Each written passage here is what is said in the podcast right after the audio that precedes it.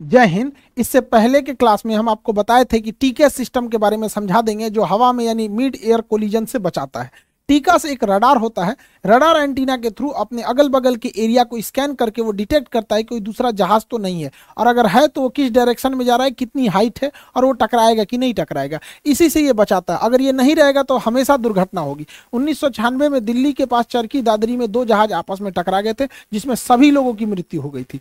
तो ये टीकेस का फुल फॉर्म क्या होता है? Traffic collision avoidance system, TCAS. इसी को हम लोग एकेस भी कहते हैं। ये क्या होता है? एयरबर्न कोलिजन एवॉइडेंस सिस्टम एकस या टीकेस करते हैं? ये क्या चीज़ होता है? कैसे काम करता है? समझिए। देखिए, जब दो जहाज़ आपस में एक पास से गुजरते हैं तो उनके बीच में कम से कम हज़ार फीट की दूरी होनी चाहिए। हज़ार फीट की दूरी होनी चाहिए। ऊपर नीचे में ये डिस्टेंस ऊपर नीचे में इतना ऊपर से निकल जाएँगे तो कोई खतरा नहीं है।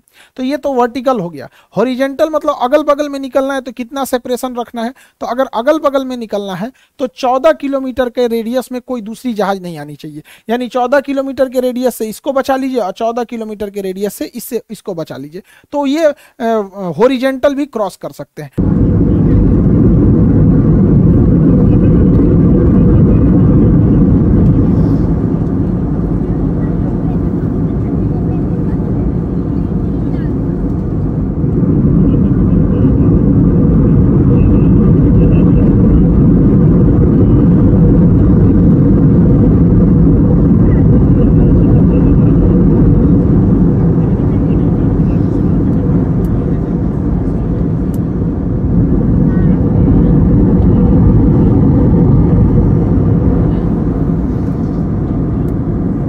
टीकेस इसी डिस्टेंस को मेंटेन रखने में हेल्प करता है। अगर ये रेडियस कम होगा तो वो वार्निंग देने लगेगा। अगर ये पास आने लगेंगे तो दोनों प्लेन को वार्निंग देने लगता है टीकेस सिस्टम। अब ये कैसे काम करता है उसको एक एक करके समझते हैं। टीकेस का अंटीना जो होता है, वो ये एस बैंड वेव को छोड़ता है। TCAS antenna S band wave को छोड़ता है। इस पर लिखा होता है डू नॉट पेंट पेंट नहीं कीजिएगा, वरना वेव ही नहीं निकल पाएगा इसको। ये ऊपर नीचे भी स्कैन करता है, इसलिए फ्यूजलार्ज के ऊपर और नीचे दो एंटीना लगाया जाता है। फ्यूजलार्ज जहाज़ के मेन हिस्सा को फ्यूजलार्ज कहते हैं, जिसमें पायलट और पूरे पैसेंजर बैठे रहते हैं। वो पूरा का पूरा हिस्सा हो गया फ्यूजलार्ज हो गया और ये विंग्स हो गया, पीछे स्टेबलाइजर हो जाते हैं। पूरे जहाज़ में यही सिस्टम होता है। तो दो ठो लगे होते हैं, एक फ्यूजलार्ज के ऊपर, जो ऊपर के एरिया को स्कैन करता है, एक फ्यूजलार्ज के नीचे, जो नीचे के टोटल एरिया को स्कैन करते रहता है। ये अपने अगल बगल यानी होरिजेंटली ये 40 नॉटिकल मील के एरिया को स्कैन कर लेता है कि इस एरिया में कोई दूसरी जहाज़ तो नहीं है। और ऊपर नीचे दस हज़ार फीट के एरिया को स्कैन कर लेता है कि इस एरिया में कोई जहाज़ तो नहीं है। अगर रहेगा तो दोनों जहाज़ एक दूसरे को इन्फॉर्म कर देंगे कि कौन कितने डिस्टेंस पे है, किस डायरेक्शन में जा रहा है, टकराने की तो संभावना नहीं है। अगर हवा में दो जहाज़ पास आने लगते हैं, लगभग 40 नॉटिकल मील के एरिया में आ जाते हैं, यानी टीकेस के रेंज में आ जाते हैं तो टीकेस में लगा कंप्यूटर ये गणना करता है कि ये दोनों जहाज़ कहाँ जाकर टकराएँगे? जिस पॉइंट पर इनके टकराने की संभावना होती है, उस उस पॉइंट को closest point of approach closest point of approach यानी सी कहा जाता है। तो क्लोजेस्ट पॉइंट ऑफ़ अप्रोच से दूर रहना चाहिए, वरना ये वो जगह होता है जहाँ दोनों की टकराने की संभावना होती है और कितने मिनट बाद टकरा जाएँगे, ये कैलकुलेशन टीकेस का कंप्यूटर कर देता है। और इसके बाद वो वार्निंग देने लगता है। अगर ये 40 नॉटिकल मील दूर है इंट्रूडर दो जहाज़ आपस में एक दूसरे को इंट्रूडर कहते हैं। इसके लिए ये जहाज़ इंट्रूडर है और इस जहाज़ के लिए ये जहाज़ इंट्रूडर है, यानी आपस में टकरा सकते हैं। अगर डिस्टेंस ज़्यादा है कोई दिक्कत नहीं। अगर का, काफ़ी पास आ गया तो ट्रैफ़िक एडवाइजरी जारी की जाएगी ओरल वार्निंग दिया जाएगा कि सावधान रहो दोनों पायलट और अगर बहुत पास आ जाएगा तो रिवोल्यूशन एडवाइजरी जारी किया जाएगा यानी एक को कहा जाएगा ऊपर जाओ दूसरे को कहा जाएगा नीचे जाओ। यानी ट्रैफ़िक एडवाइजरी और रिवोल्यूशन एडवाइजरी ये दोनों कब होता है? अगर बहुत पास आ गया तो रिजोल्यूशन एडवाइजरी जारी की जाएगी थोड़ा दूर है तो ट्रैफ़िक एडवाइजरी जारी की जाएगी। अब इसमें समझते हैं, देखिए, ये ट्रेंगुलर शेप है, ये जहाज़ है, जिसके अंदर ये टीका सिस्टम लगा हुआ है।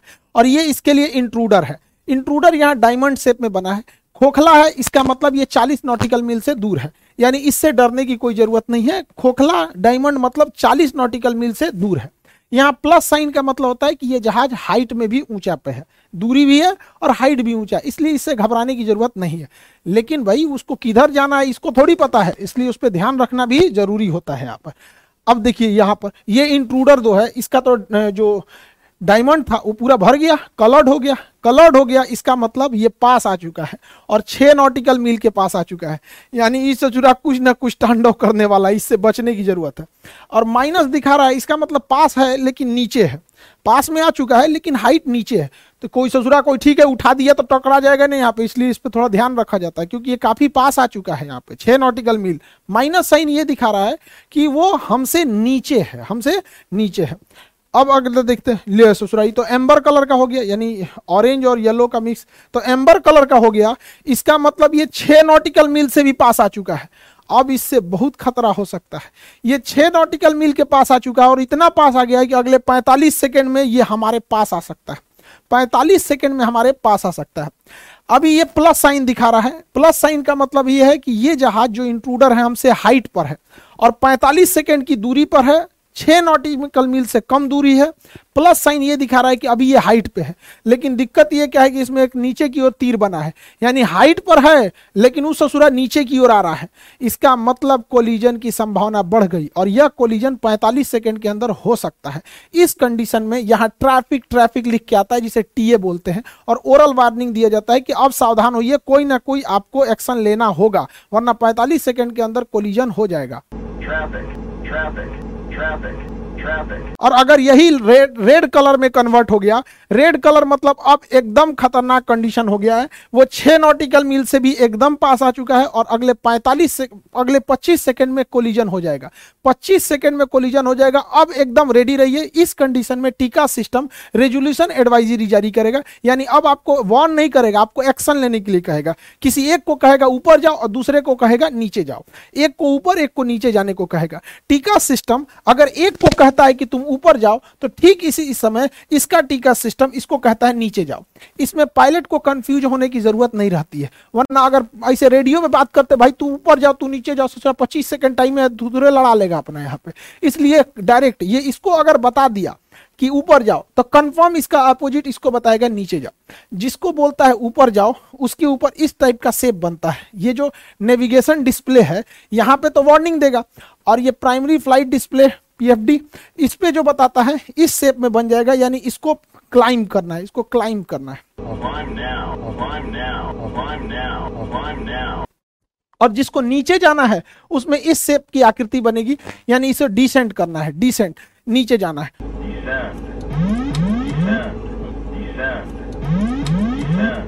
और ताकि दोनों के बीच में एक सेफ़ डिस्टेंस बना के सेपरेशन किया जा सके। जब ये एक सेफ़ डिस्टेंस बना के चले जाते हैं तो इसके पास से सारी डायमंड सेप हट जाते हैं। इसका पूरा नेविगेशन डिस्प्ले क्लियर हो जाता है। इसका मतलब इसके नेविगेशन डिस्प्ले में अब कोई दिक्कत नहीं है। इसको जितनी हाइट पे एयर ट्रैफ़िक कंट्रोलर ने बोला था और जिस रास्ते पे बोला था, अब ये उस रास्ते पे जा सकता है। इसके पास कोई ट्रैफ़िक नहीं है और एक ओरल वार्निंग आती है क्लियर कॉन्फ्लिक्ट क्लियर कॉन्फ्लिक्ट करके।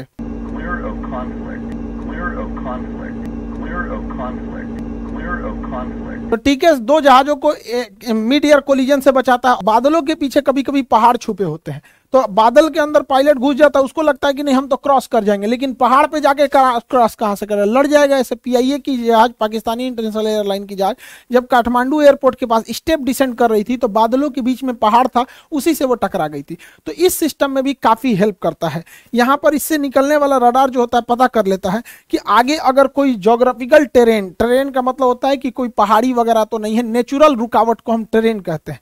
और अगर वो टेरेन रहता है, आगे कोई पहाड़ रहता है तो वार्निंग जारी करने लगता है कि टेरेन टेरेन करके वार्निंग जारी करेगा और कहेगा पुल अप उठाओ जहाज़ को Caution, terrain. Terrain, terrain. Pull up. Pull up. Pull up. इस प्रकार ये किसी भी पहाड़ पर्वत से भी टकराने से रोक लेता है जब टीके सिस्टम नहीं था तो जहाजों में टकराने की संभावना बहुत थी। और ऐसा नहीं है कि पहले जहाज़ हवा में टकराए नहीं है। बहुत सारे जहाज़ टकराए चाहे वो डीएचएल की जहाज़ हो या सेसना हो पैसेंजर जहाज़ से टकरा गई या भारत के दा, चरकी दादरी यानी दिल्ली के पास जहाज़ टकरा गई पहले क्या होता था कि पायलट के पास टीके सिस्टम नहीं होता था तो जो एयर ट्रैफ़िक कंट्रोलर होता था एटीसी इसके रडार में दिखता था कि दो जहाजें आपस में पास तो आ गई हैं क्या? तब ये एगो को कहता था तुम ऊपर जाओ जी तुम नीचे जाओ। अब इसी में देर हो जाता था कौन ऊपर जाओ, कौन नीचे जाओ, इसी में टकरा जाते थे। तो टीके सिस्टम का होना बहुत ज़रूरी है। उन्नीस में 12 नवंबर उन्नीस में, दिल्ली के पास चरकी दादरी में दो जहाज़ टकरा गए। और ये टकराया था कजाक एयरलाइंस के पायलट के बेवकूफ़ी की वजह से। वहाँ घोंचू था ससुराऊ देखिए क्या है, दिल्ली एयरपोर्ट से एक जहाज़ उड़ान भरती है सऊदी एयरलाइंस। और ये उड़ान भरती है दिल्ली एयरपोर्ट से।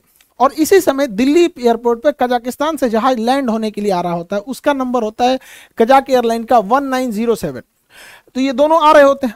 अब इसके लिए एयर ट्रैफ़िक कंट्रोलर जो था, एयर ट्रैफ़िक कंट्रोलर यहाँ बैठा होता है। ये सऊदी एयरलाइन से पूछा कि कितने, तुम चौदह हज़ार फीट पर बने रहना। तो सऊदी एयरलाइन को कहा कि चौदह हज़ार फीट पर बने रहना, तुम्हारे ऊपर से कजाक एयरलाइन जाएगी। तो इसको कह दिया चौदह हज़ार पर बनने के लिए, और इसको ये भी बोल दिया कि तुम्हारे ऊपर से कजाक एयरलाइन अभी गुजरेगी। और इससे पूछा, ये air traffic controller Kazakh airline से पूछा कि तुम कितने हाइट पर हो? तो ये बैला कह रहा है कि हम सोलह हज़ार फीट पर हैं। तो ये कहा, ठीक है, तुम डिसेंड करके पंद्रह हज़ार फीट पर आ जाओ और तुम्हारे नीचे से निकलेगी सऊदी एयरलाइन तो कर रहा है ठीक है, हम पंद्रह हज़ार फीट पर आ जाते हैं और एक दूसरे को क्रॉस कर जाएँगे। यहाँ हो गया भयंकर गलती। ये बैला सोलह हज़ार फीट पे था ही नहीं, ये बैला था पंद्रह हज़ार फीट पर पहले से।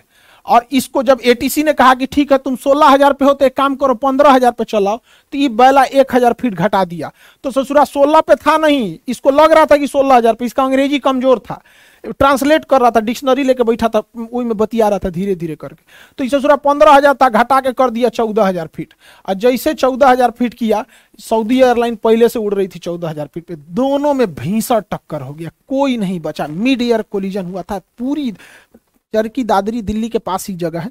दादरी, वहाँ लाश गिर रहे थे सब। किसी के घर पे, मकान पे, किसी का कटा हुआ हाथ, जला हुआ शरीर, इतना बेवकूफ़ी घोंचू पायलट के चक्कर में था ससुरा पंद्रह हज़ार पे, करा सोलह हज़ार पे। तो ऐसी गलती ना हो, अगर टिका सिस्टम रहता तो इसे रोक लेता। एक और गलती हुई थी यहाँ दिल्ली एयरपोर्ट पर। उस समय दिल्ली एयरपोर्ट पर प्राइमरी रडार हुआ करते थे। प्राइमरी रडार इस शेप में होता है और ये केवल जहाज़ के पोजीशन को बता देता है, यहाँ जहाज़ है। ये नहीं बता पाता है कि जहाज़ कितनी हाइट पर है। अगर ये बता देता कि जहाज़ कितने हाइट पर है तो एयर ट्रैफ़िक कंट्रोलर को कजाक एयरलाइन से पूछना ही नहीं पड़ता। खुद ही देख सकता था कितने हाइट पर है, लेकिन प्राइमरी रडार केवल जहाज़ का लोकेशन बता पाता है, ये नहीं बता पाता है कि कितनी हाइट पर है। सेकेंडरी रडार लगाया गया सेकेंडरी सर्वलांस रडार ये ये भी बता देता है कि जहाज़ कहाँ है, साथ में ये भी बता देता है कि जहाज़ की ऊंचाई कितनी है। अगर उस समय दिल्ली एयरपोर्ट पर सेकेंडरी रडार रहता तो एटीसी खुद देख लेता कि सऊदी एयरलाइन चौदह हज़ार पे है और कजाक एयरलाइन पंद्रह हज़ार पे है। वो पूछ कर बकलोलवा पायलट के भरोसे नहीं बैठता और वो आराम से सेपरेशन करके निकाल सकता था। एक और वहाँ गलती हुई थी कि टीका सिस्टम नहीं था। टीका सिस्टम जो रहता तो दोनों पायलट को ऑटोमेटिक बता देता कि भाई तुम ऊपर जाओ, तुम नीचे जाओ। वहाँ एडवाइजरी जारी कर देता क्योंकि टीका जो होता है ना लास्ट लाइन ऑफ़ डिफेंस होता है, ये बहुत ज़रूरी चीज़ होता है। दोनों को एक साथ मैसेज भेजता है एक को कहेगा ऊपर तो दूसरे को कहेगा नीचे। अगर इसको कह दिया ऊपर तो इसको कह देगा नीचे। और एक और उस समय था, दिल्ली एयरपोर्ट पे आने और जाने का दोनों रास्ता सेम था। अभी क्या कर दिएगा अलग अलग कर दिया। उड़ने का रास्ता अलग है, उतरने का रास्ता अलग है। पहले एक ही रास्ते होते थे, अभी अलग अलग किया गया। तो अभी के समय में एविएशन काफ़ी सेफ़ हो चुका है टेक्नोलॉजी आ चुकी है, लेकिन पहले इतना सेफ़ नहीं था। किसी भी जहाज़ के एक्सीडेंट के बाद इस पे करोड़ों रुपए खर्च के इसका केस स्टडी किया जाता है कि आखिर इसमें ऐसी घटना क्यों हुई थी? और ये काफ़ी ज़रूरी है ताकि उसी से मिलता जुलता दोबारा घटना न हो सके और इस परिवहन को सुरक्षित बनाया जा सके। आई होप आप इसे समझ गए होंगे। बाकी ऑनलाइन क्लासेज आपके चल रहे हैं। बीपीएससी का क्लास यूपीएससी वाला क्लास फाउंडेशन और बिहार दरोगा बहुत जल्दी आने वाला है। मिलेंगे नेक्स्ट क्लास में। जय हिंद।